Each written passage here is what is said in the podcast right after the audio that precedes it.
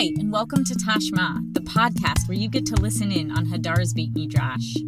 I'm Rabbi Avi Killip, Executive Vice President at Hadar, and I'm so excited to be your host. Each week this year, we will hear a Dvar Torah from Hadar Rosh Hashiva, Rabbi Aviva Richman. Let's listen. Leaning in with reckless compassion. What is the tone of Yehuda's approach to Yosef in the first moment of this parsha? Midrash offers three different angles an approach for war, an approach for appeasement, or an approach for supplication. While these may seem very different from each other, and indeed they are first presented as a three way disagreement, we then see a harmonistic opinion that Yehuda was ready for all of them, for whatever the moment demanded. The idea that Yehuda approached for war is the most surprising of these three, especially since the Torah's intended tone seems to be supplicatory rather than violent. Yet, some of our earliest biblical interpretations dramatically expand on this theme of Yehuda stepping up to fight Yosef, where Vayigash is taken as an indication of aggression. Yehuda becomes mighty like a lion. He opens his mouth like a lion roaring. In a midrash that picks up on this early tradition, the phrase that encapsulates Yehuda's respect and submissiveness in the Torah, ki kamocha keparo, for you are like Pharaoh, becomes a derogatory insult. What it means to be like Pharaoh is to issue a decree that won't be fulfilled. Pharaoh will later decree that all Israelite boys would die, but they did not. Yosef decrees that he will keep Binyamin as a slave. But Yehuda asserts he will not be able to. Like Yosef is second in command to Pharaoh, Yehuda presents himself as second in command to his father, the ruler of the land of Canaan. He essentially presents his opening stance for war between Canaan and Egypt, ready to draw his sword and kill everyone in Egypt, including Yosef and Pharaoh, to get his brother back. In response to Yehuda's threat of violence, Yosef calls to Menashe and one stomp of his foot makes the whole palace tremble. Suddenly, supplication looks like a more appealing tactic, and Yehuda shifts course. In these early traditions, Yehuda's initial approach is definitively a fighting stance. Only afterwards does he back down into a supplicatory mode. It might seem that Yehuda's violent stance is at odds with the two other approaches we see in Midrash appeasement and prayer. But counterintuitively, these tactics might actually align. When Breshit Rabbah relates Yehuda's initial stance of aggression, it closes by pointing out how Yehuda's words were meant to appease Yosef, his brothers, and Binyamin all at once. Not only his supplication, but perhaps also Yehuda's anger and passion, and his willingness to defend Binyamin even by force, may be exactly what Yosef needs to hear to be reassured of a change of heart. In this entirely irrational fantasy of Yehuda going to war with all of Egypt to save his brother, Yosef might hear echoes of a different, unarticulated fantasy, Yehuda wishing he could do whatever it would take to get his other brother, Yosef, back.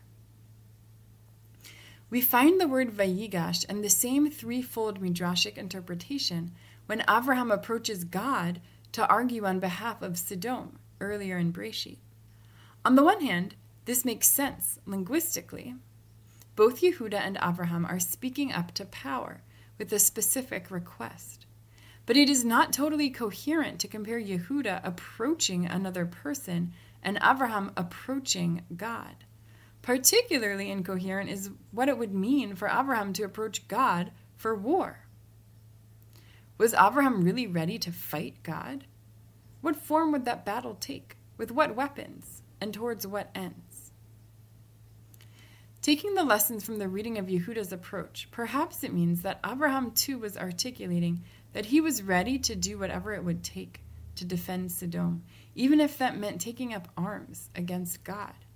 And perhaps this is exactly what God wanted to hear the depth of Abraham's compassion, even to the point of irrational recklessness.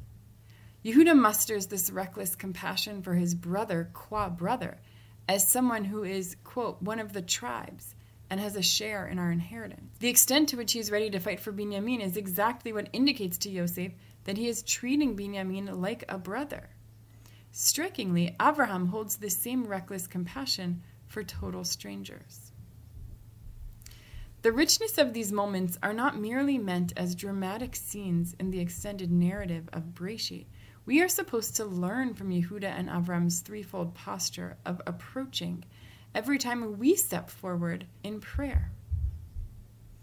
When we take three steps forward, approaching God before the Amidah, we can tap into the same urgency and sense of high stakes as Yehuda preparing to wield his sword.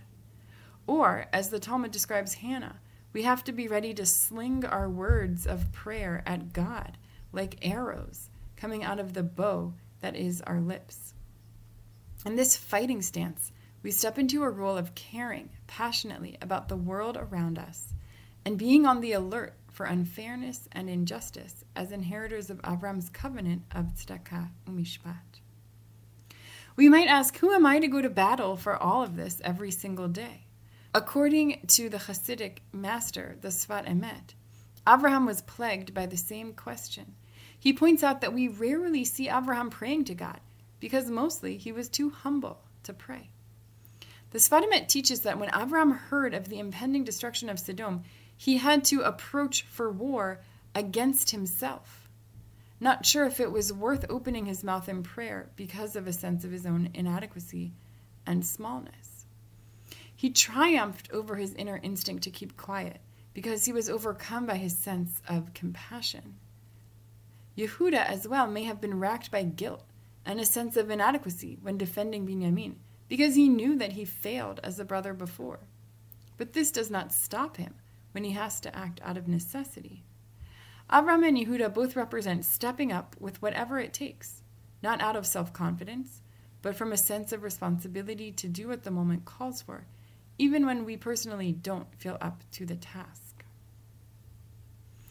We learn from the use of the word vayigash that our posture towards others and towards God inform each other.